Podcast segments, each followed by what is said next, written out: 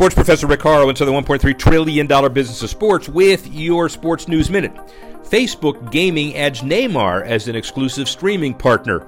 There's a new deal to stream gaming content exclusively on Facebook. He'll host multiple gaming content creators each month, multiple live streams along different Facebook content.